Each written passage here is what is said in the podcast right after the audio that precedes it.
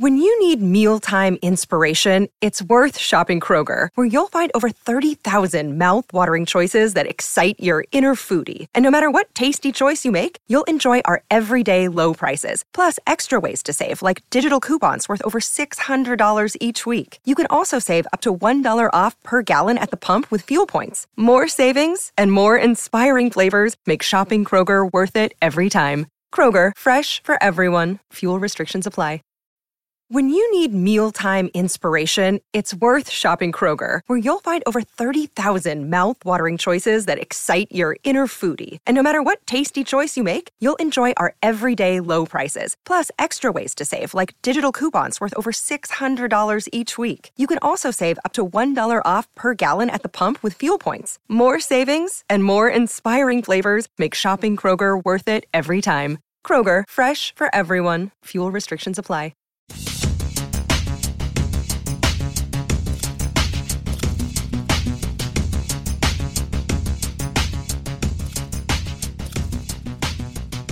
Vlogmas Podcast, Season 3, Episode 7. We're going to be talking about uh, Star Trek Lower Decks today, and the episode name is Much Ado About Boimler. And there we go. Alrighty. By the way, um, have we, like, we've made the connection that, that uh, Boimler is also the key uh, figure in um, Antagonist? Is it Antagonist in uh, Pro- The Boys? Protagonist, yeah. Protagonist, Yeah. yes, protagonist. Uh, yeah, and he's also uh, um, son of Dennis Quaid and Meg Ryan, Meg Ryan, yeah. yeah. which is Meg just a little weird because he's also like 31 years old. What do you mean? Well, I don't know. Th- That don't doesn't it seem like those two were stars like recently? It seems weird that they're No, they were stars in the 80s.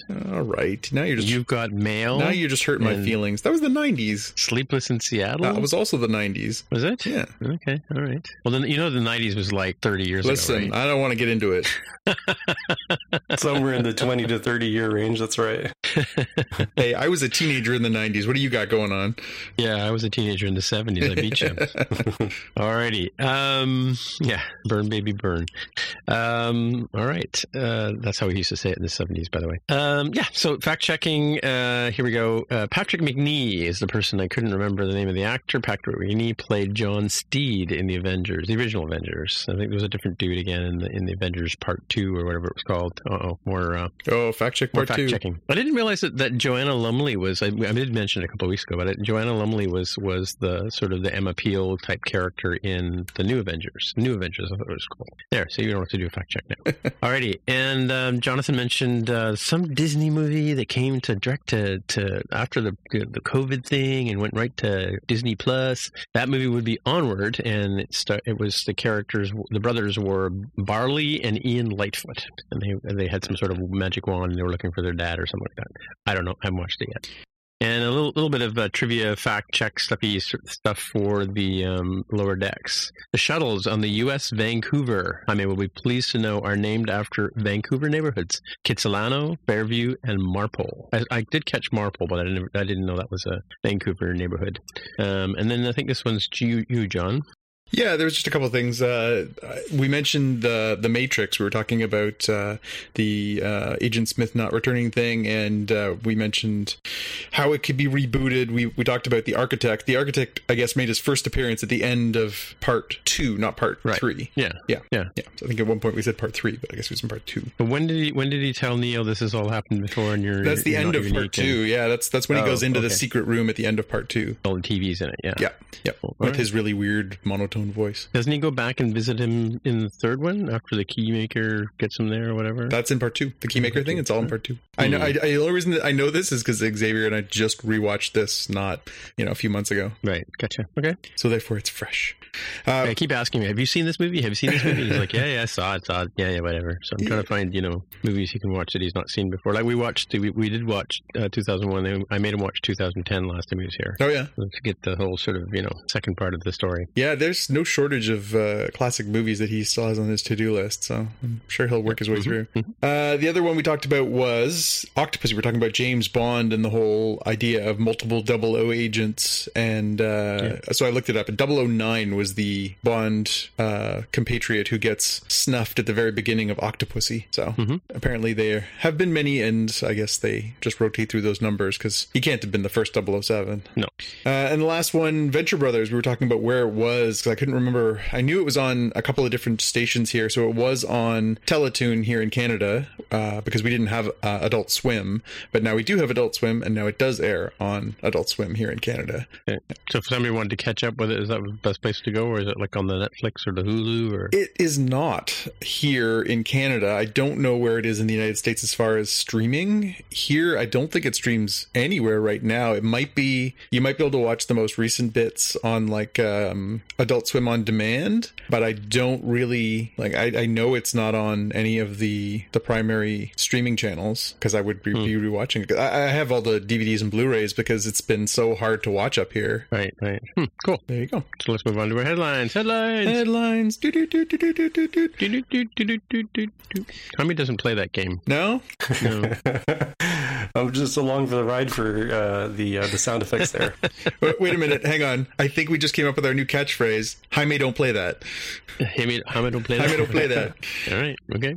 See how it sticks. Uh, so, first bit of headline is the fact last week we were talking about the fact that we had a Dune trailer and we were excited about that. We were talking about movies and how movies are going to be this fall given COVID and the resurgence and everything else. So, we had speculated, well, maybe we're going to see a bit of a dominoes with things moving around. Well, of course, it was the day after we recorded our last episode. We That's just the way it works. it's. Mm-hmm. always the way. Uh, Wonder Woman 1984 was bumped. So it was supposed to be out in October. Now it's coming out in December. So uh, the funny thing is, and one of the things that we had speculated on was, well, maybe they'll move that to December and move Dune out till next year. But for the time being, and I, I don't know if this will last, and obviously all of this is subject to change given that we're going to be dealing with COVID ramifications for months still to come. Dune is still staying on the calendar. It's still set up for uh, December. So we've almost got like back to back weeks with Wonder Woman and then Dune scheduled to both come out right before Christmas. Is Tenet still in the theaters though? Tenet's still in the theaters and still hmm. ticking along, doing mediocre business for the handful of people that feel comfortable doing that. Right. Well, like I said back in the '70s, when you went to see a movie, you you could go for like ten weeks at a time. Like it would be held over for another two weeks, and and maybe What do we that's all you then? can do is is you know we talked about how do they how do they try and make their money back in any way on these very high production cost films maybe that's the way is you just say hey this is only going to be available in theaters but it's going to run for four months in the theater and that's how you how you squeeze every nickel out that you can because otherwise they're going to lose a lot of money yeah, yeah. Do they serve popcorn and COVID or what? uh you can definitely get both if you're not careful so Oh, you, you can get popcorn. yes, you can still get popcorn. I guess they've reduced the amount of offerings they have at their uh, snack facilities, but you can still get uh, you can still get some stuff. Yeah, I was telling Jaime yesterday that, that our um, our numbers are not looking good um, after like we were down to 50 per day kind of thing, and, and we're now up to we just I think just almost 300 today, and Mhm. now the premier of the province, Mr. Ford, is talking about reducing the number of people that can hang out together. So of course, when we say 300 a day, Jaime just laughs at us, right? Yeah, Look well, forward to that day that we have only that many in like one particular area of you know our our, our fine country, and not uh, not the entirety of it as as you all seem to be talking about. Right, right. Yeah, I think you Mm-hmm. guys are closer to 300 deaths a day. Unfortunately, it's um, it's pretty wildfire, and that's another issue. But it's got it's spreading really rapidly down there. Still, it's it's scary. It's very scary. Well, Next one we got is a trailer for something that is coming out on CBS All Access, and we'll talk a little bit about that name soon. Uh, Console Wars is the documentary about the old school Nintendo versus Sega, uh, you know, wars of the uh, video game consoles and how they, they fought each other in the long ago. Um, it, it looks really, really, really neat for folks who uh, are interested in that kind of history or who grew up to that history like I did. So looks like it's coming out on CBS All Access on September 23rd. Yeah. Last week we talked about DC Fandom coming back this past weekend. They were doing a second iteration.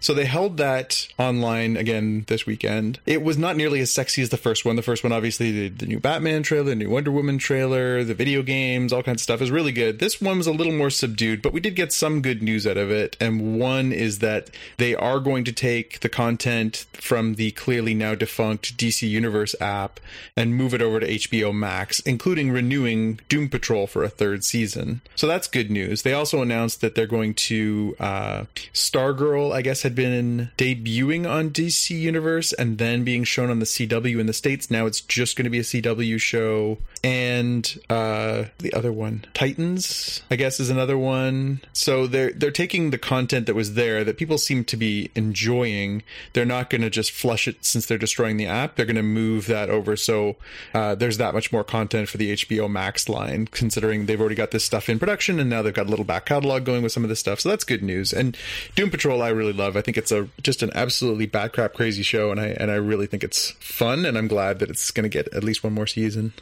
Over to you, Jaime. Yeah, so I mentioned CBS All Access before, but uh, let's recall that CBS had merged with Viacom to become Viacom CBS, and that includes Paramount. And uh, oh, by the way, as CBS or the combined Viacom CBS is thinking about how do we bring our streaming service to uh, you know together and and to other places around the world, and, and branding wise, uh, CBS is presumably mostly an American thing. I'm not sure that it shows up much elsewhere. So they have decided that uh, in early 2021, CBS All Access, the streaming service, will be renamed to Paramount Plus. Woohoo. Plus is clearly the, the, the brand buzzword now. Yeah, definitely. But is it PLUS or is it a little plus sign? So they wrote it out as plus in this article, but the assuming this is accurate uh, iconography that they're showing, Mm. the, the logo has a plus sign or plus symbol on it. So CBS as or CBS All Access is available in Canada, but Paramount is definitely a brand that we've had here because our Scotiabank Theater downtown used to be the Paramount Theater, right? It, we used to have Paramount's Canada's Wonderland. yeah, they used to sponsor Canada, so we had the Hanna Barbera characters there as well because of that. And they used to be uh, like a um, almost well, not quite life size, but a large uh, enterprise and um, Klingon warbird uh, hanging in the in the escalator chamber where you when you went to the movies. It may still be there. I don't know. Yeah, the Bird of Prey. That was really cool. I like that one. Yeah, yeah.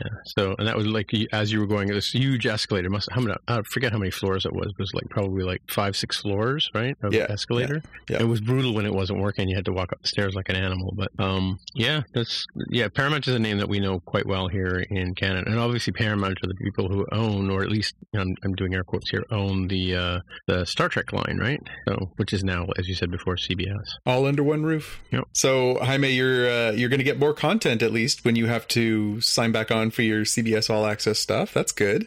Yeah, yeah. It, it's as far as I can tell, pretty much a, a, a bonus for what was going on. I can't imagine that will last forever. I fully expect they'll squeeze at least another dollar somewhere in the month. It seems like every streaming service does it over time. But for the moment, you know, other than the all right, I guess I call it Paramount Plus at, at some future date. I'm like, it seems like a pretty good, uh, pretty good deal. Yeah, yeah. Just a bit of ques- quiz here, John. Do you remember what the name of the Scotiabank Theater was before it was Paramount? It used to have a funny name. Hmm, yeah, I don't. Hmm. I don't remember off the top of my head. That's what a blog. I know it's changed names. Right. Yeah, it's it's changed a few times. I remember, but uh, yeah, they're talking about uh, wrecking balling it because they want to build another massive condo tower down there too. Really? So it's going to go away? No more IMAX downtown? Well, we have the the other one at uh, Dundas. Right? Yeah, there's the one at Dundas now, right? Yeah, that's they haven't. I guess I don't know. The last I heard, they were working on a rezoning for that uh, that city block that has the the building there. They're talking about putting in a huge, multifaceted complex there.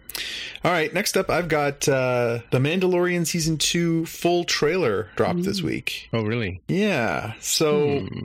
we'd gotten a little teaser, but we this is the first one that sort of seems to get a little more little more meat on it. So it's got a little bit of a setup for what we're going to see this season. Um, it starts off with the uh, Razor Crest, the ship belonging to the Mandalorian, with him and um, the child, Baby Yoda, uh, and then you can hear this sort of voiceover, and the voiceover is the armorer, the woman who uh, was the leader of the Mandalorians who were in hiding, and she's sort of saying to him, "Well, you know, you need to take this uh, creature and you need to reunite it with its people. This is the way." So it seems like season two is going to be centered around him trying to locate the Jedi to try and reunite him with the those people because that's as far as they know what he is. It's a strange thing. Like the trailer looks fantastic. It's you know it sort of t- hints at you know we see some X wings, we see some um, uh, different aliens that we recognize from that. We see uh, speeder bikes, and we see um, uh, you know all these different sort of things that we're familiar with from this world. And then we also get a little bit of a look at um, you know some of the mystery. The mystery seems to be like you know how is he going to reunite them with that? But the part that's really confusing is they talk about the Jedi like nobody knows what they are. Right. You'd think if anybody would know who the Jedi are, it would be the Mandalorians, who are very very respectful of their culture and would have that like oral history of who the Jedi are. So it's kind of a strange thing. Wait, so so we don't we're not sure what what do we know what time frame Mandalorian takes place in? Because I thought I yes. So yes. is this baby Yoda Yoda? No. No, this takes place after the events of Return of the Jedi. Yeah, so how would they not know who the Jedi are? Yeah, so that's the the part that's kind of confusing. And there's been lots of uh, blog posts and and nerd nerd uh, um, tweets about how this doesn't necessarily make sense, and lots of speculation on what the answers could be. It's possible that in the wake of um, Episode three, when the oh, Jedi when def- Spock came through the time hole and changed the whole universe and everything? Yes, you, you nailed it.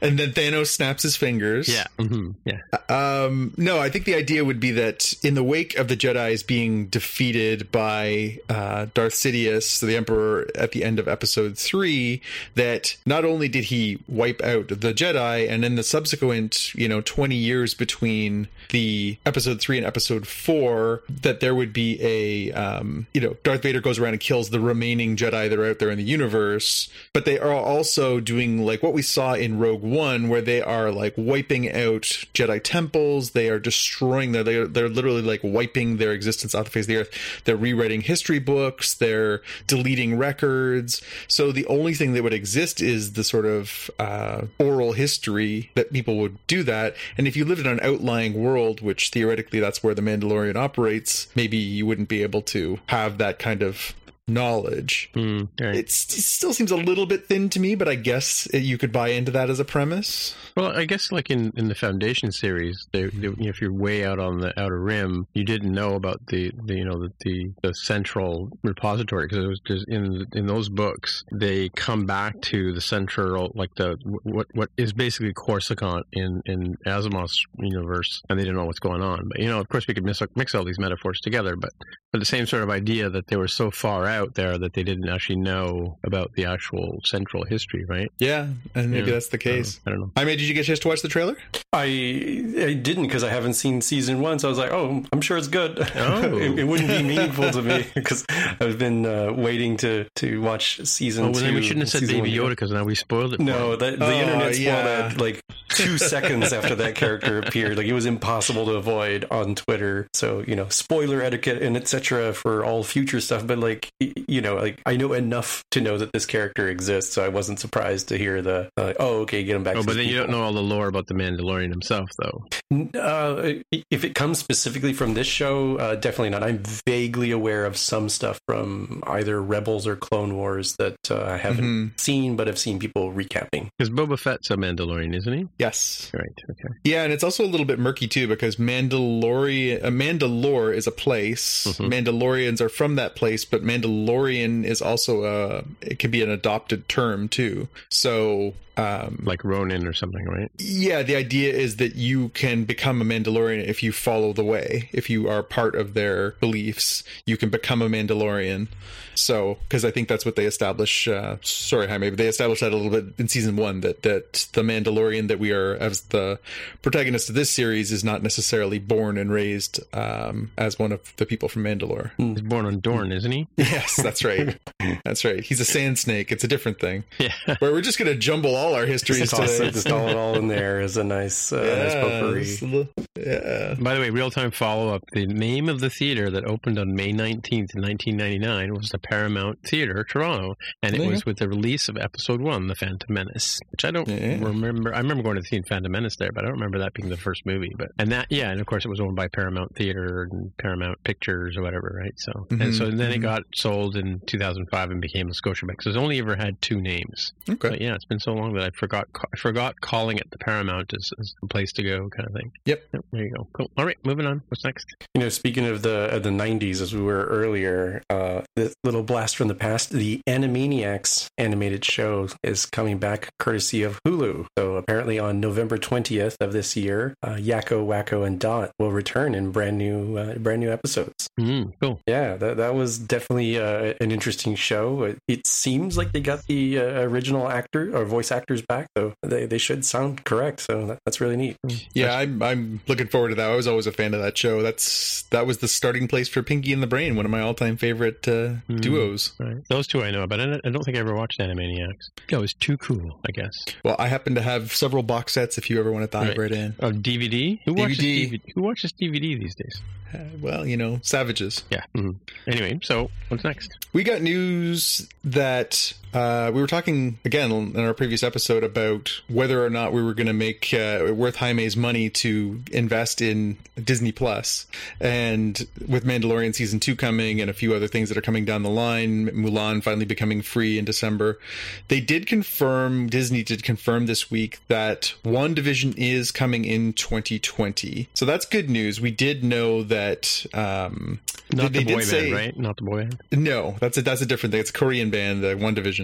Um, yeah, we knew that the they had said they were aiming for this year, but then originally they were also aiming to have Falcon and the Winter Soldier. That one got bumped because it couldn't film.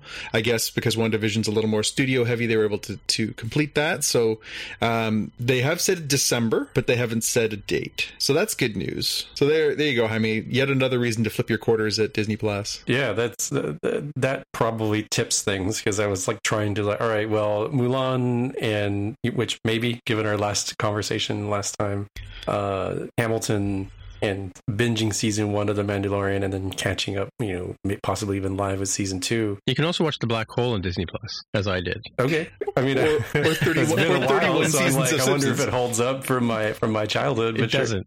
it doesn't. Uh, Trust me, it doesn't. I'd never seen it before, but so I, I finally got around to watching it. Right, so Oh, see, I, I saw it in the theater, and it was bad then, and it's bad now. yeah, but Yeah. it's bad in in glorious Disney Plus. Yes, yes, it's good that they upresed it so that you can see how bad it is. Yeah, I've actually I watched I watched episode four on Disney Plus too. Yeah, the Yeah. 4K, and Is that what it is? 4K? Yeah, I guess so. yeah, th- this the uh, place where you can get the the 4K versions for uh, just the low price of your monthly subscription. Yeah, you know the drywall chipping behind uh, Han Solo's head is very effective in 4K. Ooh, I'll have to check that out. But this, isn't this also the one that has the weird Maclunkey scene added in now? I think so. Maclunkey! I think so. Yes. In glorious 4K. Inglorious 4K. Sorry, Jaime, we're stealing your thunder.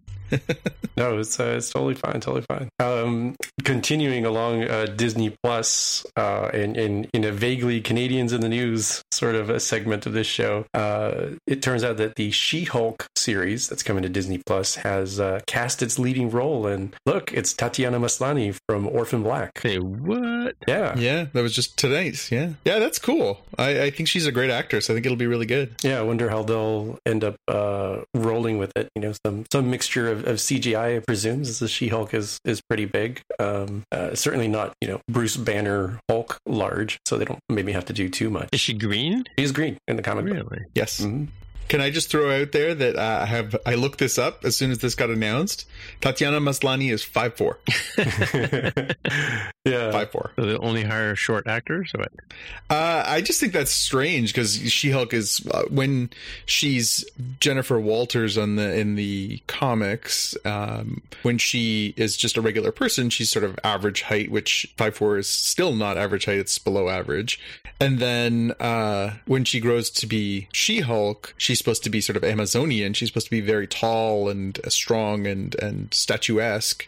So yeah, I don't know if just all of her characters going to be done in CG with just Tatiana doing the voice, or you know, I mean, obviously they've shown they can do an amazing job. Look at what they did with Ruffalo. Like that Hulk character is all CGI, but it looks like Ruffalo, and it and, and you know, it definitely there's no worries about how it's going to look, right? Yeah, and he does do motion capture in that suit there, so he's actually in the scenes. But it's it's funny too because again, when they do that with they did it with him, they've done it with, obviously CGI with lots of characters, Groot and all kinds of Rocket and lots of characters in the the Marvel universe are CG characters. Um, but it'll be interesting too because part of the difference between She-Hulk and Hulk is that She-Hulk is supposed to be still very intelligent, lucid, literate, um, more like Professor Hulk than than the dumb Savage Hulk, right?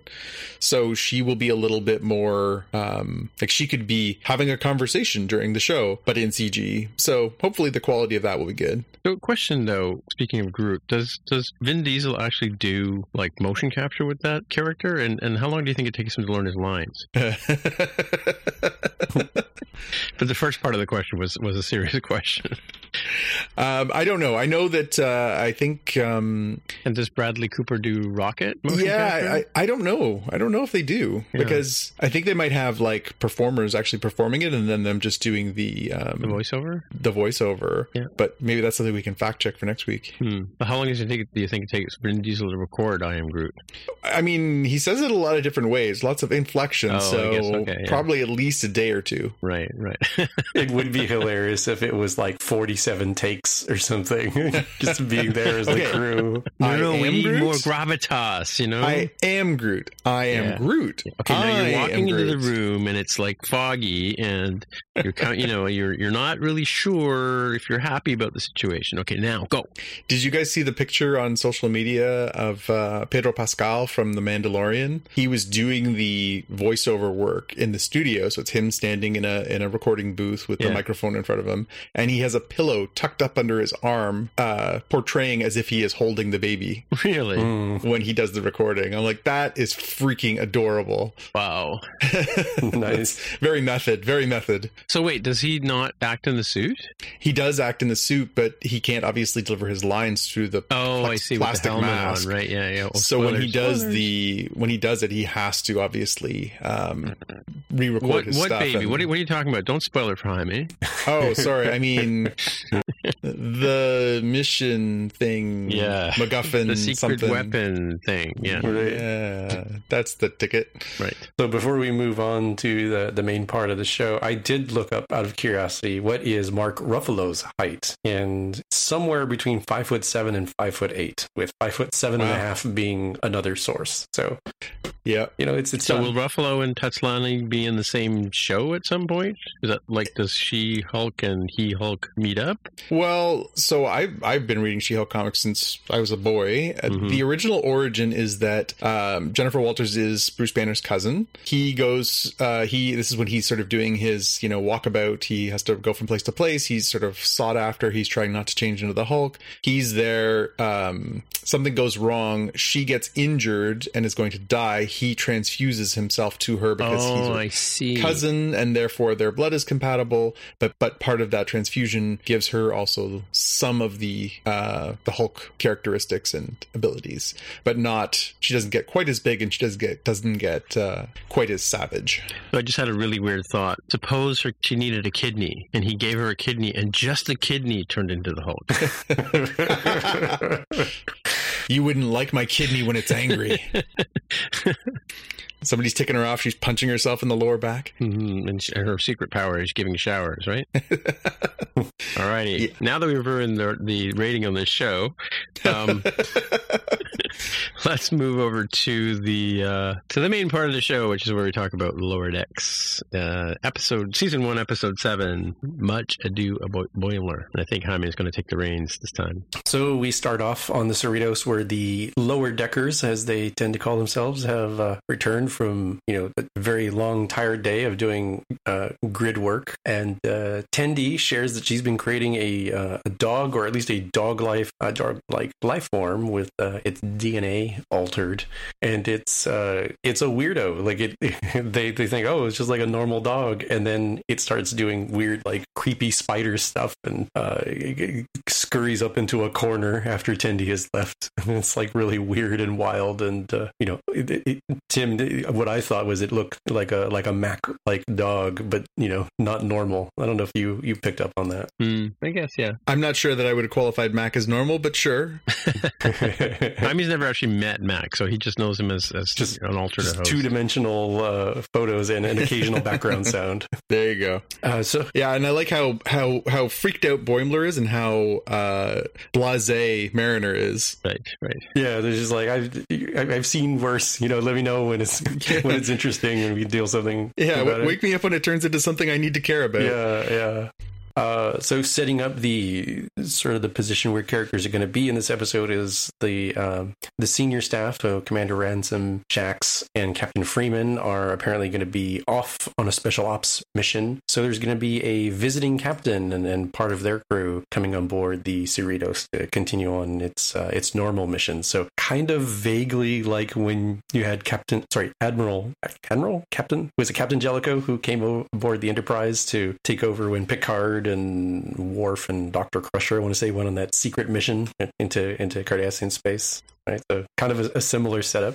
Uh, uh, I don't know why I mentioned this, but apparently the dog shows up again and turns into a cube and starts rolling around. that part's funny. just randomly doing weird stuff as normal dogs are, are wont to do. Uh, and we, we switch over to Rutherford, who is uh, tinkering with the transporter, you know, trying to make it just a little bit more efficient, save, you know, half a second on the beam out. And uh, he convinces Boimler to, to be his, his guinea pig. And uh, the first beam works fine. The second beam leaves Boimler all phasey, as he was calling it. So he's you know, one millicochrane out of phase. And there, not only is he this like shimmery blue version of himself, but there's also this like weird, wild like, background static noise. Is that brother says, "Oh, you can barely notice the noise. It's it's humming Yeah. off of you."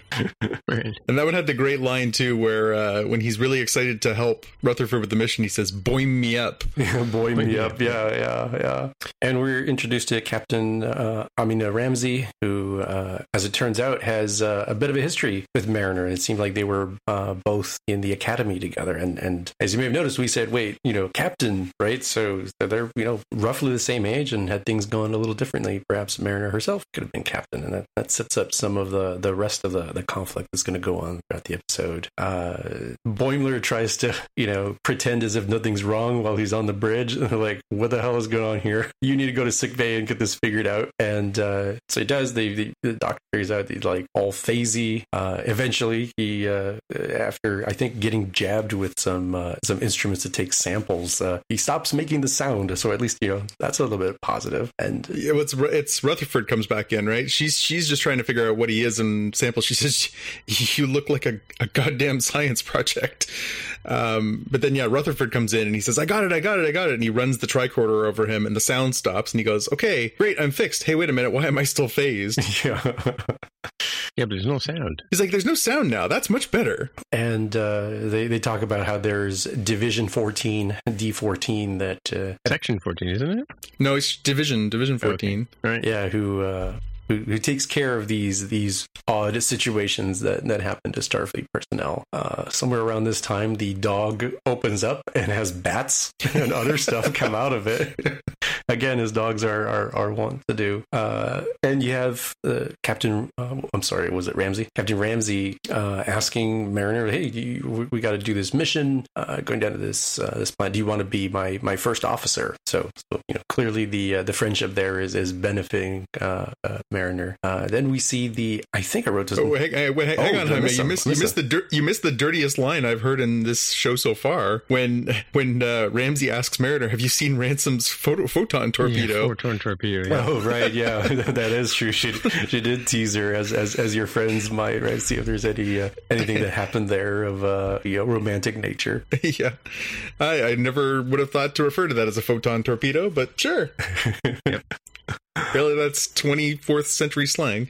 So the uh, the Division 14 ship shows up. Uh, I think I got the right number correct, but at the very least, it is an NX, so experimental class of, of, of ship per its registry. It's it's very odd looking. It doesn't look like a normal Starfleet ship, and it's it's kind of kind of scary looking and, and kind of foreboding to see. And they have uh, their medical specialist come on board who starts immediately talking about how uh, by my walking on board is is your consent to any and all things that might occur. Right. and uh, oh uh, we're gonna take you to the farm capital letters that cures all. You know this is uh, this is what you know what we do with people who are you know sick in the same way that uh, Boimler is where you know weird wacky space stuff has occurred. And for those who who may not be familiar with the term quite often something that is told to children when they have a, a pet uh, such as a dog who's not doing too well the, the the parents might claim that oh the uh, the dog was sent to a farm upstate where they have all this space to roam around and and have fun and play. So uh, as an aside that that seems to be what they were going for here that uh, that Boimler is is getting sent to the farm upstate where he's just not gonna, not going to be around anymore uh, at the very least. And he mentions the the uh, specialist mentions the dark abnormalities and the clinically obscene. Yeah uh, so we end up with uh, with Mariner uh, joining Captain Ramsey and and and her crew, and and Mariner's just looking real bad in front of the crew. She's forgetting, you know, all sorts of stuff. She's she's walking in the wrong direction. Where one of the the crewmates is like, "Are are you on a different mission, or are you coming with us? Because you're heading in the wrong direction." He tries to make a little bit of chit chat with the uh, the Vulcan officer, and uh, chit chat is not for Vulcans. They they don't see how it's relevant to the task at hand. Uh, it, it turns out this like muck removal system or generator or something has a, a cascade valve that is jammed open and, and they call for Mariner to give them the tricorder so they can figure out what's going on. Uh, and it turns out she accidentally left the, the tricorders on the Cerritos. So they have to scramble to try out like a, a sonic pulse or something to, to reset the system and, and save the day. But the, the key part of it is that uh, Mariner has looked real bad and, and, and less than uh, than capable. Uh, later, we're back on the Cerritos, or Captain Ransom checks in uh, on on how things are doing over um, you know VideoCon. Uh, it, it, talks about how they, they they might have to plant these volatile seeds as part of their part of their their their secret ops mission. And the the Cerritos is supposed to rendezvous with the USS Rubidoux, uh, but it's late, and Mariner on the bridge uh, instead of triggering a deep scan has accidentally triggered uh, the red alert, which again makes her look bad in front of her friend and in front of the, the crew. And I think she says something like, "Oh, it's okay. It'll it'll tire itself out, right? Like the red alert would just yeah. stop if you just leave it." Yeah. And and then we're over on the D14, the Division 14 ship, where we meet the uh, the freaks and geeks that have uh, have been collected and who are all ostensibly heading to the farm, and including a, a man who is equal parts accelerated growth and reverse aging. Uh, they have a person who is in the Captain Pike special chair, who after exposure to delta radiation, and, and Anthony the whatever. Anthony, the weird, like fish-like creature. Was Anthony? Was Anthony a person? We think so. Yeah, yeah. That, I've seen some speculation online that the weird fish salamander person was a reference to Voyager's episode Threshold, where uh, Captain Janeway and Tom Paris end up going yep. through the warp 10 uh, phenomenon where they eventually become uh, lizards and, and lizard yep. lovers with children in the in that episode. Yep. I'd already mentioned the uh, you know sent to a nice farm upstate thing, but it's kind of used more concretely here, where uh, uh, the I forget his name, but it's the uh, the half half young, half old man says like, "No, I mean, Boimler, like, don't be an idiot. Like, obviously they're not taking us anywhere. Like, yeah, we're just gonna live on this ship forever. This is the farm. Yeah, this is the farm. Yeah, like they're they're not taking us anywhere. Like, what's taking so long to do this thing? Uh, been on here for so long, and uh, and they start, you know, you know, clearly being you know very upset with their situation, which which we'll come back to as we we smash cut over to the uh, seeing that the USS Rubidoux is is adrift and uh, and powerless. So the Cerritos crew has uh, decided, all right, well, they're going to go over see if they can fix the situation. Captain Ramsey says, oh, look, they're constantly losing power. I'm going to have to save save their butts again, right? Uh, and the uh, the freaks back on the Division 14 ship uh, are talking about like we need to mutiny and get off this ship because we can't can't just be trapped here as prisoners. And uh, and Boimler, you know, like fake agrees, but then goes and immediately tattles to the medical specialist. And uh, there were kind of different expectations there of how that was going to go. Boimler was like, "Well, I'm telling you this in, in confidence. I'm tattling here because you know I want to make sure that there's a non-violent resolution to this." Which, of course, the uh, specialist gets angry, uses his third arm, his chest arm, to bash his table and go grab a gun and and, and immediately go over right to tell uh, tell people, hey, what the heck's going on with this mutiny? Right, like I'm gonna, crush this thing. And oh, by the way, thanks to Brad Boimler for telling me everything that was going on. that that Brad Boimler, that one right there. yeah. Poor guy. So the uh, the the away team um, from the Cerritos, run by uh, Captain Ramsey and, and Mariner uh, tagging along, etc. They have gone on board the the derelict Rubidoux, and uh, they've realized that you know all power is off, but the you know they found the crew, and the crew is all scared and freaked out, and and you know floating around because the gravity isn't working. Um, oh, and I guess I missed the part where uh, with gravity not working, uh, you know the crew who came aboard, the away team has to use their uh, their magnetic boots, and this is another opportunity for uh, Ensign Mariner to uh, to make a mistake and, and just look real bad in, in front of her friend. And uh, coming back to the, the crew, the Rubidoux, who are, were discovered, they're like, "Don't turn on the power. This this thing that we're inside of, uh, it feeds on electricity." So they uh, they try to tell the, the, the other part of the away team, you know, don't turn on the power, but the the signal isn't going through properly, so it comes out as turn on the power, and and unfortunately the, the the creature starts like tearing apart the ship, right? And and this is where uh, Ensign Mariner sort of comes to life and becomes the mariner that we're used to and starts you know kicking ass and taking names uh you know saving saving people. And then and captain ram's like what the heck? Where has this person been all day? Right? Um and i think maybe i skipped over the part where uh they can't beam out because there's not enough time. So she's uh, mariner calls up uh, uh, rutherford and says like we need you to, to use your special transporter thing to beam us out. He's like no it's not working. He's like just do it. It's gonna be fast enough. And, and the, the, crew ends up getting uh, oh no i'm sorry I, i've misread my notes. I completely screwed up that so for, forget all of that.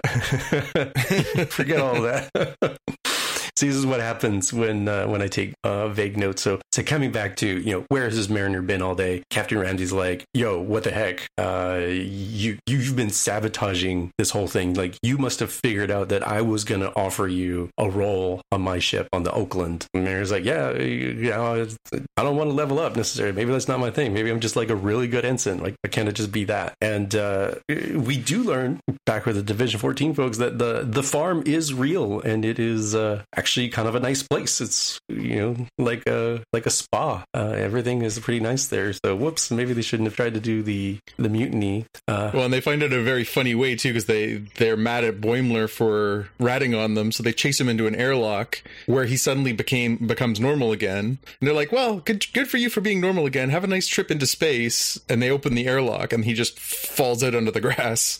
Oh right, he's like, "Why why is the air not being forced out of my lungs?" Because yeah. I should be in space. Yeah, yeah. Um, and the the the Division 14 medical specialist is like, you know, maybe we could paint the ship some happier colors and turn on some lights so it isn't so creepy. You know, maybe this is giving people the wrong impression. And his evil laugh too. Yeah, that's just how I laugh. and uh, it's here, uh, you know, amongst uh, all the all the niceties of this this getaway spa that uh, Tendi learns that uh, normal dogs, you know, they don't talk or do any of the other things that we, we mentioned the dog doing, and uh, and they certainly don't float away like, like a unicorn or something. That is, it's such a weird trip, and she's like, oh, oh, I didn't realize that dogs didn't do that. I mean, just he's uh, from Orion, right? Maybe she's not all up to up to speed as to what human uh, Earth dogs do normal dogs can't fly and spit lightning? I like the line from the dog too, where she says, "Don't worry about it, Tendi. I like it here. There are many fascinating things upon which to urinate." Yeah, it's a very, very dog-like thing to, to approach life. Yep. And uh, you know, it even turns out that that Boimler might be, you know, kind of a, a, a sexy person on this uh, this planet of uh, the the misfits. And mm. now that he's, you know, no longer uh, freakish because the the accidental, um, you know, phase thing that happened to him is is is worn off, the uh, the old young man points out like, "Hey, he's not a freak," and Boimler's like, "No, no, no, he's, I have acid reflux. Is, is that freakish?" Like, "Oh, see, I've still got this problem." and they're like, "Oh no, we only we only like people who've, who've got problems." And so he's uh, you know going to be kind of sad there because uh, he's not going to be able to be uh, the, the cool man on campus as as he might have been had the the beaming thing stayed around. Uh, mm-hmm. This actually probably comes back to the the Rubidoux, where uh, the only way to escape before the, this ship is destroyed by the energy entity is for Rutherford to uh, to boim us out of there with the the special transporter stuff. So the the crew of the Rubidoux is saved. They're beamed over. They're all phasey and blue like uh, like Boimler was. But uh, as we learned, apparently that is yeah, a temporary state. And uh, we see a,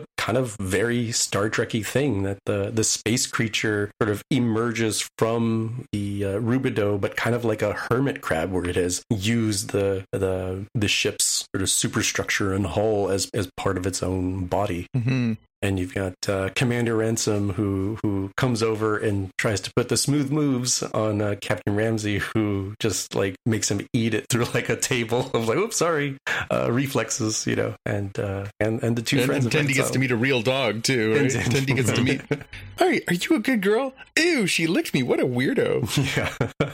I also liked uh, when when uh, Boimler is trying to figure out how to go back to the uh, the farm because he's he wants to go back to get with the really hot nurses, and he, he says to Rutherford, "Can you can you do it to me again? Just like something weird, make me into a two week a two week freak." yeah, yeah, good episode. I thought. What do you guys think? Interesting. So mm-hmm. wasn't the the sort of the planet creature thing wasn't that in Farscape, the very first episode of Deep Space or the, the Next Generation? Encounter at Farpoint. Far, Farpoint. Yeah. Farpoint point. Yeah, wasn't that like the first two parter or something like that? Or yep, where they have it this creature that can alter matter and they have it imprisoned, and yeah, yeah, it, it's similar concept, I think. Although this one seems like it's sort of feeding off the energy of the ship to be bur- to be birthed or something. Right, right, right. I really liked. Uh, there's a, a, real throwaway line in that sort of fight scene where they're trying to work their way up to the bridge to get out of there, and uh, Mariner fires a phaser at it and says, "Not today, snot." like big blue goop sticking through the walls. Yeah, I, I ended up liking the episode. Uh, I I'm a little disappointed if I'm being forthcoming that I I thought it was going to going to go in a little direction. So so far we've generally seen uh, Ensign Mariner as mostly having all of uh, all of the answers eh, when it comes to it at the end, and I thought, oh, maybe this is where her failing is that uh, she can you know be in a higher sort of level than uh, than the other lower deckers as as we assumed. It, it seems like she's got some more experience than than the mere ensign level that she is, but maybe in front of her you know her her peer, maybe there might be some sort of uh, hidden self esteem issue where she you know falls apart and loses the cool. And they didn't go that way, uh, but they I think they did add something interesting to it where we did see that uh, maybe she doesn't want to be more ambitious than than you know a lower decker ensign, right? We clearly saw the other episode early this season where they uh, intentionally uh, you know upranked her to make her her irritated. So kind of kind of interesting. It, again, it didn't go in the direction I, I, I quite thought it was going to go, but uh, I was still pretty pleased with the with the episode. It'll be interesting to see because obviously through the first seven episodes, we've shown that Boimler, like even in this one where he's he's trying to impress the new uh, interim captain, and he's like, "Does my hair look better this way? Does my hair look better that way?" Like he's always so eager to please, and he's always so interested in advancement of his career. So he is the juxtaposition to Mariner. It'll be interesting to see if this show lasts for several years, or if they do sort of stay stay in this sort of mode or if they evolve the characters so that, you know, maybe Boimler and Rutherford and Tendi start to move on and how will Mariner feel about that? Like this set up some interesting possibilities for storytelling that way. Yeah. But by the same token though, like in, in cartoons, they don't generally evolve beyond the, the original setup, right? I mean, the, the story may evolve, right? Like, you know what I mean? Like Shaggy and Scooby Doo are always going to be in that van no matter how far into the future we go, right? Or how many mm. episodes there are. Well, we you know, joke about The Simpsons getting into season 31, right? Right? Like, Yeah, right. True. Yeah, yeah, yeah. So Bart's been going to that class for a long time. yeah, he's he's kind of standing still a little bit. Yeah, Yeah, but by the same token, though, I mean, like, I mean, the Flintstones did evolve because they they had eventually had kids and stuff like Mhm. that. But you know what I mean? Like, but Bam Bam and, and Pebbles never aged, right? Sort of well, thing. they did eventually because by the time we got into the '80s, they did the ones where they were like getting Well, that was like a second and, generation, though, right? oh, yeah, yeah, absolutely. So yeah, Flintstones, the next generation. that's right, that's right. And Fred and Barney were older men. I don't know. It's weird. Yeah, sitting on a park bench complaining outside a bank. That's right. That's right. Yeah. the um the dog gags. This episode was made by the dog gags. It just kept getting weirder and funnier, and then to culminate with the dog like in like a perfect, pretty you know girl's voice talking to Tendi like, well, of course I can talk, and of course I knew all about this stuff, and Well, she, yeah, but she knew it could talk all the whole, the whole time. But the, Yeah. but the other thing too, she she she was never looking at the dog when it transformed into something else, right? Like uh, she- well, she was in the room when it changed colors. right. She wasn't there. Like she when knew the something was came wrong. out of its head, she was looking away, right? She was, and when it transformed and like climbed onto the ceiling, she wasn't there either. Right. She wasn't there when it turned into the metallic cube, which was really, really funny. Yeah. Um, but yeah, she was there when because it was when they were just about to get onto the to the D fourteen ship when it started like just randomly flashing colors. hmm hmm Um, but uh, yeah, that the, all the the dog was like a a very very funny part of the show. The gag. Three episodes to go. Yep. Seems like it's uh it's full steam ahead. Do you think No- they'll have a mirror universe mirror universe episode in the next? Oh, three I hope so. There's, I don't know if they'll do it in the next three weeks, but they they they have to do one eventually. They They've have one to in every every iteration, haven't they? Except for Next Generation, I guess, right? Yeah, they didn't do one in TNG. I'm just trying to think. I think everything else didn't have had uh, one. Uh, Enterprise real even one. had one. Yeah, Enterprise Enter- had one. Enterprise had one. DS9 definitely had. Yeah. Um, did Voyager not have one? Jaime? I They, they can't didn't. recall. The closest thing that they did was uh, the episode that actually takes place in the far future, and they're looking at historical records of what they think Voyager Right. was, and it was like this kind of like a mirror universe where it's like the warship Voyager, and Yes, people are just like totally evil versions of themselves. Yes, you're right. Yes. Hmm. Yeah, this I mean that is just absolutely if we're, we're if the show is at its best when it's going over Star Trek tropes, that's got to be in the mix somewhere. Yeah, well, because yeah, they did the whole the whole Black Ops thing this time, and you know, it's funny that the Black Ops is just like planting seeds, right? Yeah, yeah. And, and I've been pretty happy with how they've made use of the, you know, sort of the, the lack of limitations they have when it comes to animation, where we have, you know, very, very alien crew members. We have, you know, the dog Mhm. does weird things. And even just, you know, Boimler's transporter effect would have been, you know, some CGI cost that would have been, uh, you know, something that had to be budgeted in. Whereas now it's just like, oh, it's just a different color, right? It's, that's Yeah, not but that they always deal. they've always had transporter accidents in because I mean they had one, the Kirk was lost in one of them in in the original series, and then Riker gets split in two, right? At one point, well, and Scotty was like permanently in the, Yeah. the transport buffer The when they buffer, found because him. yeah, he was trying to save himself. Yeah, exactly. Yeah, yeah. they- There's all kinds of stuff like that. You're right, Jaime. Though, like they could never have afforded to do the episode where, they even just the part where they walk through the the the D14 ship, and you have all the weird different effects of the different you know accidents on the different characters. Like in cartoons, it's a piece of cake, and it's really funny, and it's a very effective sight gag.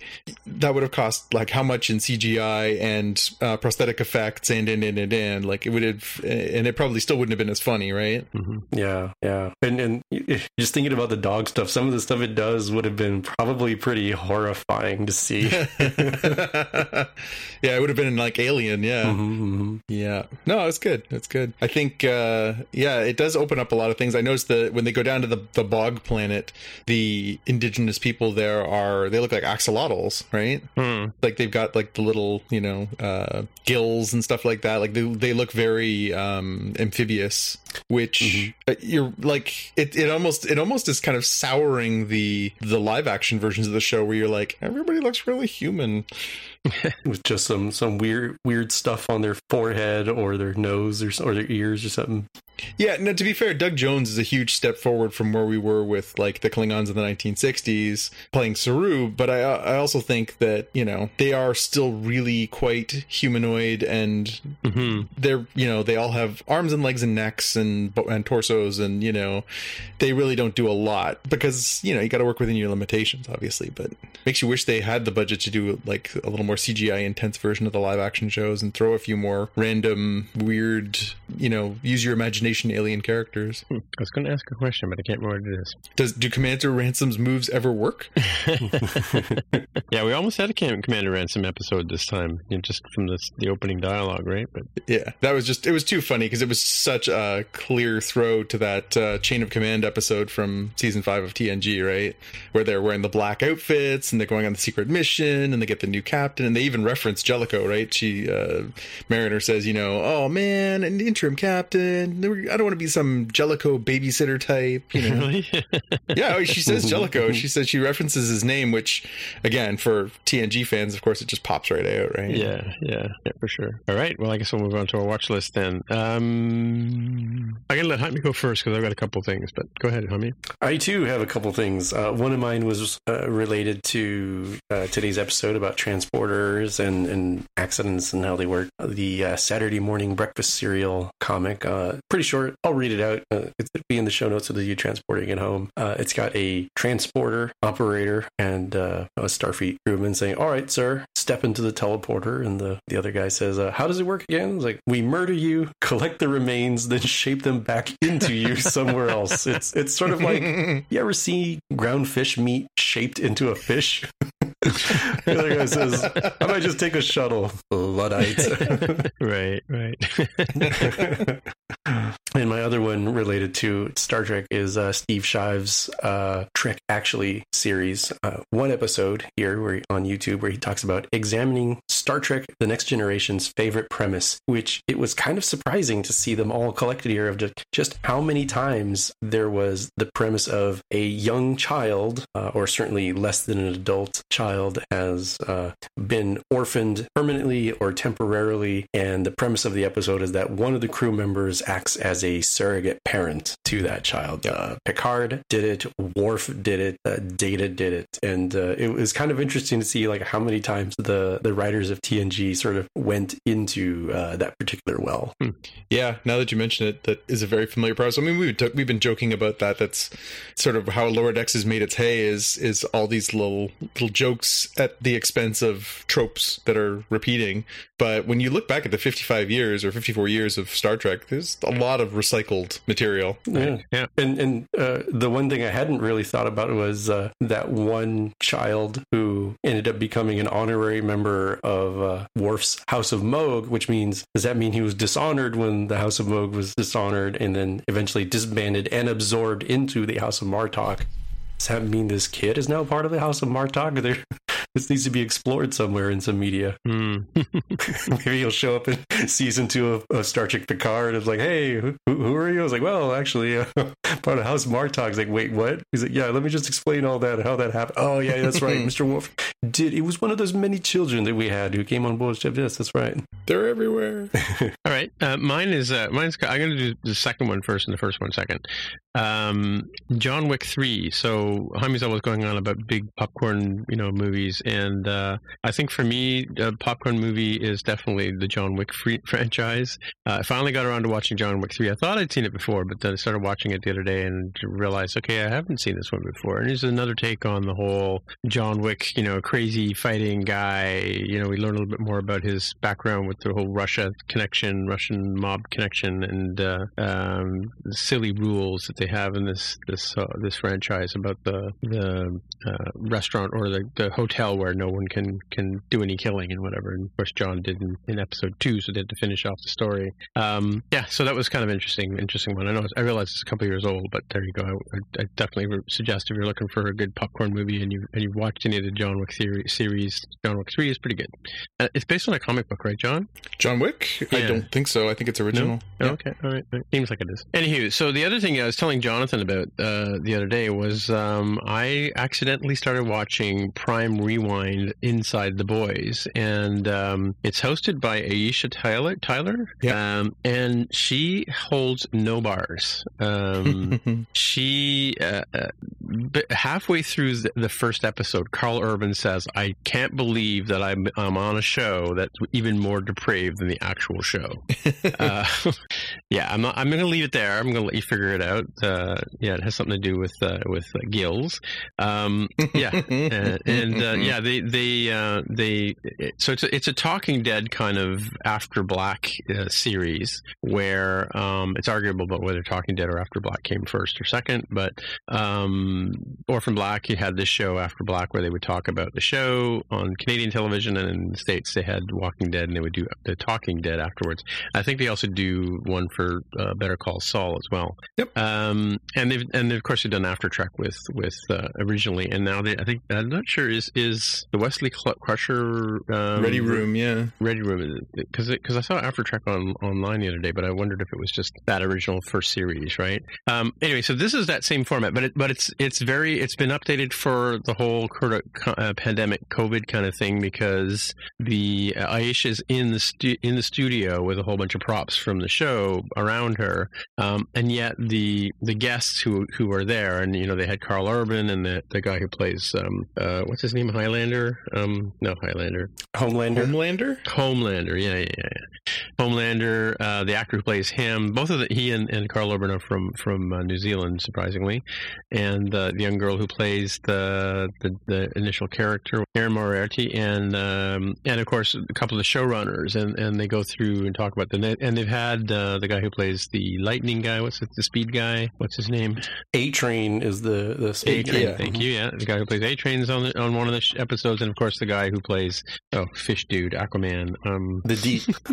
The Deep, the yeah. deep thank you he's been on a couple of shows and it's it, and the actors actually you know they do shout outs to to their characters of course they do it tongue firmly planted at cheek uh, at the, the actor, actor sitting not next to them but sort of in the same on the same screen so they're all they're all uh, remote I should as I should say there's a big like a big LCD screen and you see the actors in I guess their home studio or whatever um, remotely dialing into this thing so it's very much like a Zoom call kind of thing but but with a huge like uh, soundstage studio kind of thing. So it's kind of it's I think that's sort of the future of television for the next little while. It's going to be you know uh, safe distancing and social social distancing and and you know like safety protocols and that kind of stuff. But but still an entertaining show. You know everything's done in real time and live and all that kind of stuff. So very well produced and and and uh, like off the hook funny. I don't know if you've watched the first episode yet, John. Obviously not.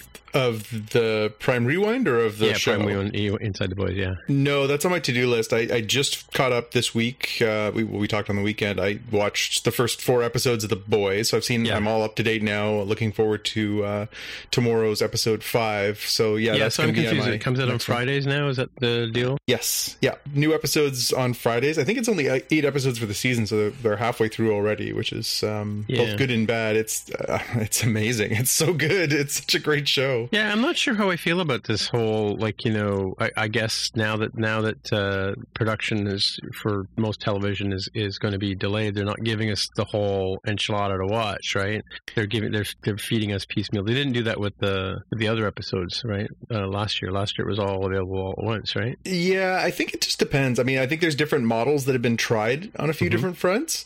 Um, some like even Netflix has apparently talked about doing week by week, and they do do week by week in their partnerships. Here in Canada, they have a partnership with CW, Mm-hmm. so they don't do the same. Uh, they don't air it at the same time as it airs on CW. They air it afterwards. Um, but yeah, like there's there's a few different circumstances where they've been experimenting with like week by week drops of episodes for different shows, and I think um, this is Amazon's top rated show. It's the number one one thing that they've produced original content wise. Really? Wow. And so I think what their thought is is let's use this as best we can. Let's drag it out for so they're going to do seven weeks because the first two episodes dropped at once, right? Right. so they're going to do it for seven weeks, and I think again doing that, doing the Aisha Tyler uh, show, and everything else. I think the goal is to try and uh, stretch it out, get more people interested, have them subscribe a little longer, or have them just have their eyes on the program so they can pump some of their other material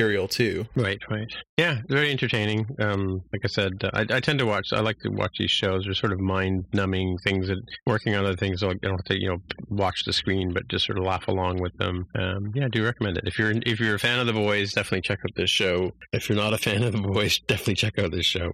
Yeah, um, yeah, because because I don't think you need to even see the episodes to sort of get the humor of what they're talking about. Yeah, but that's it. That's it for me. Jonathan, do you have anything?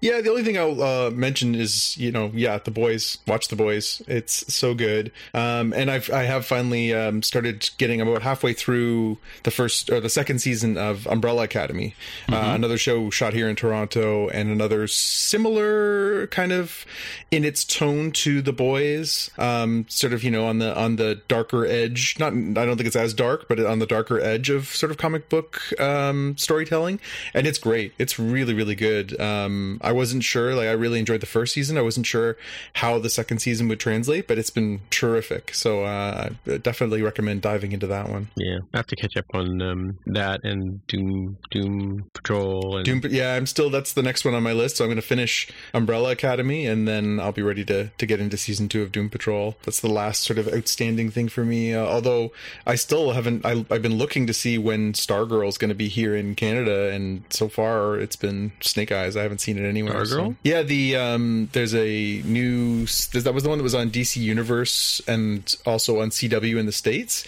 Here, if you have a premium like the top tier cable package, you can get uh, one, one of the CW stations here, and you can watch it here on that. But if it hasn't been picked up by any Canadian broadcasters, as far as I know, that was I haven't looked for a few weeks, but that was the last thing I saw. Um, so that's disappointing because it has gotten good reviews, and they've been doing a whole uh, Justice Society of America subplot with that, which looks really interesting to me as a big comic buff. So, yeah. okay, well, I guess that's it for another week. So, hey, Jaime, if people want to get in touch with you, how would they find you? I'm on Twitter as at Dev of the Hair. All right, and Jonathan, people want to get in touch with you? I'm on Twitter and Instagram as at JPK News. All right, my name is Timitra, T I M M I T R A. On the Twitter machine is where you'll find me.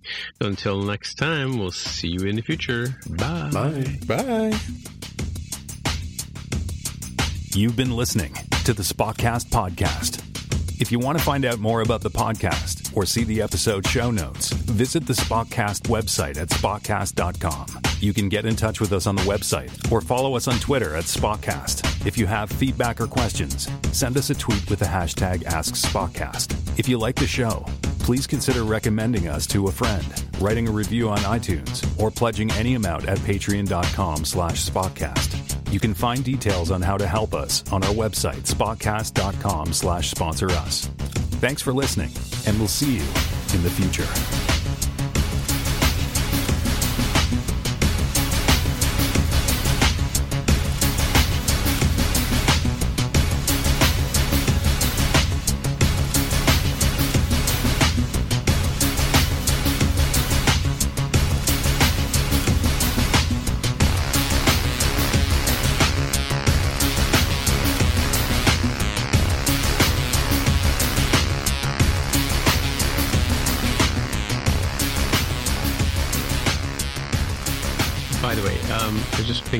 This Fort Torpedo thing. The other thing that I noticed that stood out was, you know, the the, the two people that were beamed together into the into yeah. one body, mm-hmm, yes, mm-hmm. right? And and she, the woman says we have two of everything. He says almost everything. Almost everything. Yeah.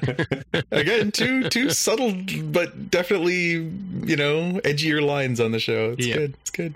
Um, did you guys uh, did you guys see the the PlayStation Five it's stuff? Coming. Yes. Right. So so they they announced all of the stuff yesterday. They showed the trailers for some new stuff. They finally announced the release date. They finally announced the prices, and they said, you know, this was at like four o'clock in the five o'clock in the afternoon. The the presentation ended here, and uh, they said, you know, pre-orders will be coming soon, but they weren't more specific than that. And then over the course of the evening last night, all the different major retailers here in Canada started putting them up for pre-order, Mm-hmm. and one by one they would all sell out. So by this morning, I went on and checked, and our our um, you know Craigslist, Kijiji, Facebook Marketplace, all that stuff is just packed with scum who have Thousand dollar, two thousand dollars. have yeah they've they, basically there's two models there's one that's discless and there's one that uses discs and yeah the range is- so they were here in canada they were $500 and $630 uh, respectively for the disc is the more expensive one and, and yeah $1000 $1500 they're all back up and it's all the pre-orders that people placed yesterday are all back up online oh my they, they just can't get these things right like it's just it's so terrible Mm-hmm, mm-hmm. you know, and then of course this is a day after Sony announced they were going to be about four million short on their estimates because of a chip manufacturing uh, deficit. Issue. So right, right. yeah, so what a mess, what a mess. And of course the Xbox is going on sale. I think it's two days before, so there's going to be a whole, you know, Is there gonna be pre-orders for those, and that's that's all gonna go out of control too, or I don't know. I, it's funny because I I used to be quite involved, obviously, with the gaming community because that was part of my job, and um, but I don't know anybody, and not even uh, not even my number one uh, son here who is interested in that new Xbox. Like it just it's, Xbox kind of shot itself in the butt, or not Xbox, Microsoft kind of shot itself in the butt because they used to have exclusive titles where you had to have an Xbox in order to play Halo or Forza or you know um, like Gears of War or any number of franchises. But they've gone to this model over the past few years where it's dual platform play. So you can play it on a PC or you can play it on your Xbox. right? So Why, most why would you buy an Xbox? most gamers have gravitated well that's the thing you can get a better performance out of having uh, a, PC, PC, because you can yeah. customize it and everything else and a lot of gamers prefer the experience of using a keyboard for gaming Mhm. so they've kind of destroyed their own necessity to own their product Hmm. Which is strange choice. Whereas um, playstation's gone the opposite direction and basically saying like this is the only place you can get the new spider-man game. This is the only place you can get the new sackboy adventure game. This is the only place you can get uh, gran turismo 7 was promoted yesterday. Like they're like all about the exclusives. You want to play last of us 2 you want to play you know uh, uncharted? You want to play these like you know now tentpole franchises for them?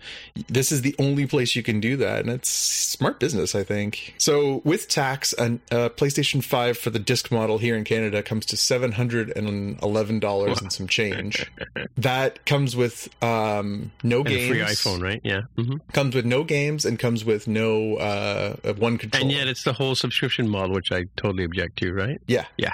yeah Wow. So if you want to if you want to get the system and a game and a second controller at minimum, you're looking at yeah, probably almost $900. Wow. Plus the subscri- subscription. Plus yeah, if you want to play any kind of online stuff, you have to have a PS Plus and all that other stuff. So yeah. What's PS Plus cost per month? I don't recall. I think it's uh, you can do like uh, one month, three month, or twelve months, and I think it goes down. I think it's like sixty bucks or something for a twelve months. it's Hmm, not it's right. not unreasonable, Right. but they've also they've sweetened it. So part of the announcement yesterday was that they're going to do um, PS4 games immediately playable on download through PS Plus for PS5 owners, and it's like a list. It's like all the best titles from PS4 will be available as like if you have a PS Plus membership and your PS5, you can sit down and just start playing them. So you can play God of War, you can play Uncharted, you can play, you know, like all the best titles that they had to offer in the last gen. So that's at least something. So if you skipped PS4 for whatever reason or you couldn't afford one or whatever and you want to just jump into PS5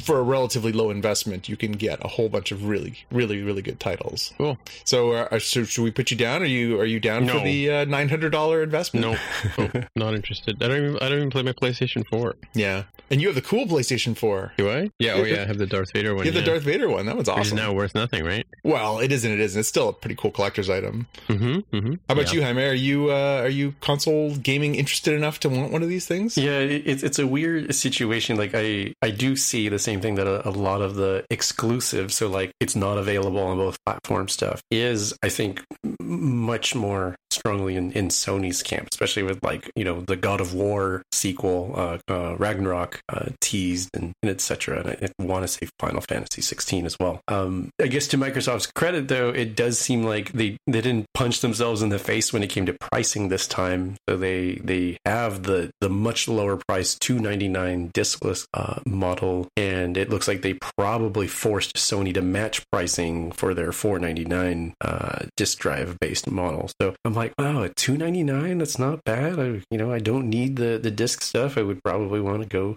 eventually more towards the streaming gaming sort of thing, and you know, it, it, it seems like they have a lot of things lined up in their favor. You know, like Xbox Live and their new whatever Ultimate Game Pass that includes stuff like XCloud streaming and etc. Like it seems like they have it there. They just need to come out with exclusives. Like go buy some studios or something, man. You know, take those take those monies that they're getting for Office 365 and Azure and just shove it into the Xbox division and say, go buy some exclusives for us if you have to. Yeah, and it's again, it's particularly strange that they've done that, but not like again, this whole PC PC equal model thing is a strange choice. Yeah, yeah. Um, so I, I don't know. This will be an interesting generation because I'm uh, as a as a Mac owner uh, and and I don't have a gaming Windows PC. I'm kind of left out in the cold when it comes to PC gaming. Like it's pretty rare to get uh, you know good games in a timely basis through like Steam as an example. But um, if streaming becomes a thing of like some server somewhere is what my my my dumb terminal is connected to, and I, I don't have to have actual devices. Like oh, suddenly the Mac becomes just a, a you know a dumb terminal for gaming that's happening elsewhere. That could be pretty pretty compelling, especially if the consoles start opening up some of that as well. If they try to uh, expand their market in any way. Yeah, I don't know. I don't know. It's an interesting time. Meanwhile, there's uh, Nintendo still tugging, trugging along. Yep. doing their own thing. As they as they usually do. They're always gonna they're always gonna Nintendo. Like I think you'd mentioned the last time the Mario 35. Oh, it's only for limited times. Like why? why would you make this? It's not like a physical thing. Like oh, we're only gonna make a very small number of this exclusive item. All right, you know that's a very Nintendo thing to do, but it kind of makes sense. But for the online service, like just just leave it running and have it you know reboot itself every once in a while if you don't want to have uh, you know uh, dedicated ops people. Like why why why have this online service uh, game run for such a short period of time? It's weird. Yeah, it's, it's strange because it, you can. They've got the um, the Super Mario 3D bundle that's come out too, and so it's a Switch playable version of uh, Mario 64, Super Mario um, Galaxy, and Super Mario Sunshine, which are all three very well regarded 3D Mario games. So they've got these great titles. They put them in a physical package so you can buy it, and it comes out uh, tomorrow. I think actually comes out in the physical package and then you could also buy it online but even the online sales they're limiting it till march and then after march you won't be able to purchase it anymore. I'm like i guess it's a motivation tool like hey it won't be here forever. If you want to get a physical copy it's going to sell out because we're not going to make too many. And if you want the digital copy you have to spend the money on it before spring otherwise it's going to be gone and you won't be able to get those games for the system. But those are like you know if you're a nintendo fan and you don't want to have to dig out your old systems that's like a no no-brainer purchase, right? Yeah, it's uh, it's just so weird. And and one thing I wanted to bring forward to your guys' attention, if you if you hadn't thought about it, was uh, I don't know what the heck. Like, like, like both Nintendo and Microsoft have these weird naming problems with their systems, and and the only one who and this is my original thoughts here. I was listening to the Castle Super Beast podcast, and they were talking about how like uh, by happenstance, Sony has ended up with the easiest and most straightforward straightforward naming thing of like PlayStation plus a number, right? And Yep. this is PlayStation 5. And if they needed some, you know, some variant, it was like a Pro, right? So PlayStation 4 Pro. Great. Uh, In this one particular podcast, they were talking about the Xbox Series X and Xbox Series S, not to be confused with the Xbox One X and the Xbox One S. And oh, by the way, game compatibility between those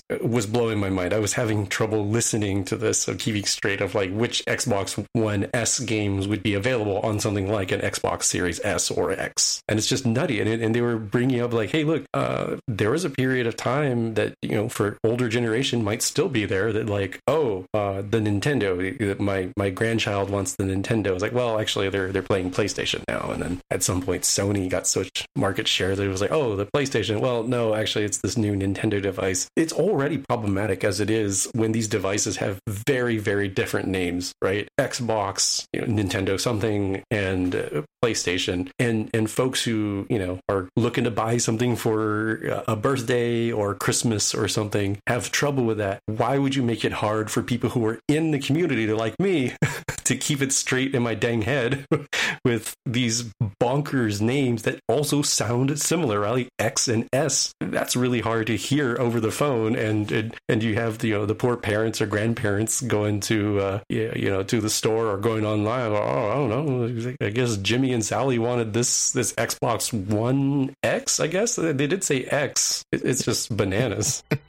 Yeah, it really does stretch logic. Although uh, it seems like they might have been taking their cues from the good folks at Apple, who are just like randomly skipping numbers and adding letters to their uh, sales products as well, right? Yeah, and, and X is a weirdo one because if you take uh, you know, Roman numerals and English usage and Japanese usage, it could be the you know, the series uh, X, the series 10 or the series cross depending on, on who you're talking to and how they might interpret the brand name. What's funny, Apple sort of screwed themselves too because the the last operating system, uh, you know, we have Mac OS 10, right? And it's been Mac OS 10 for since like 99, right? And uh, they just came out with, they just decided to go to 11, right? The problem is, is that when we coders write our code, we've been writing, you know, like if we wanted to check avail- like a feature is available or framework is available, we've been saying if it's, you know, OS 10 and we're using the number 10, you know,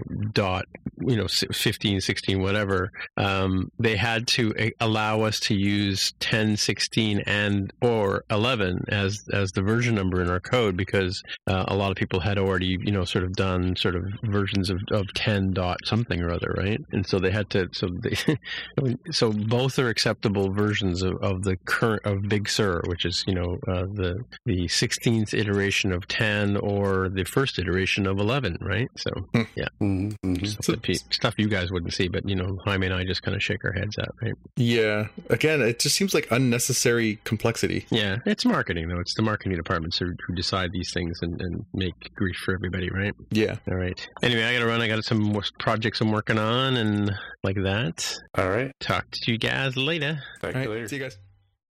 When you need mealtime inspiration, it's worth shopping Kroger, where you'll find over 30,000 mouth-watering choices that excite your inner foodie. And no matter what tasty choice you make, you'll enjoy our everyday low prices, plus extra ways to save, like digital coupons worth over $600 each week. You can also save up to $1 off per gallon at the pump with fuel points. More savings and more inspiring flavors make shopping Kroger worth it every time.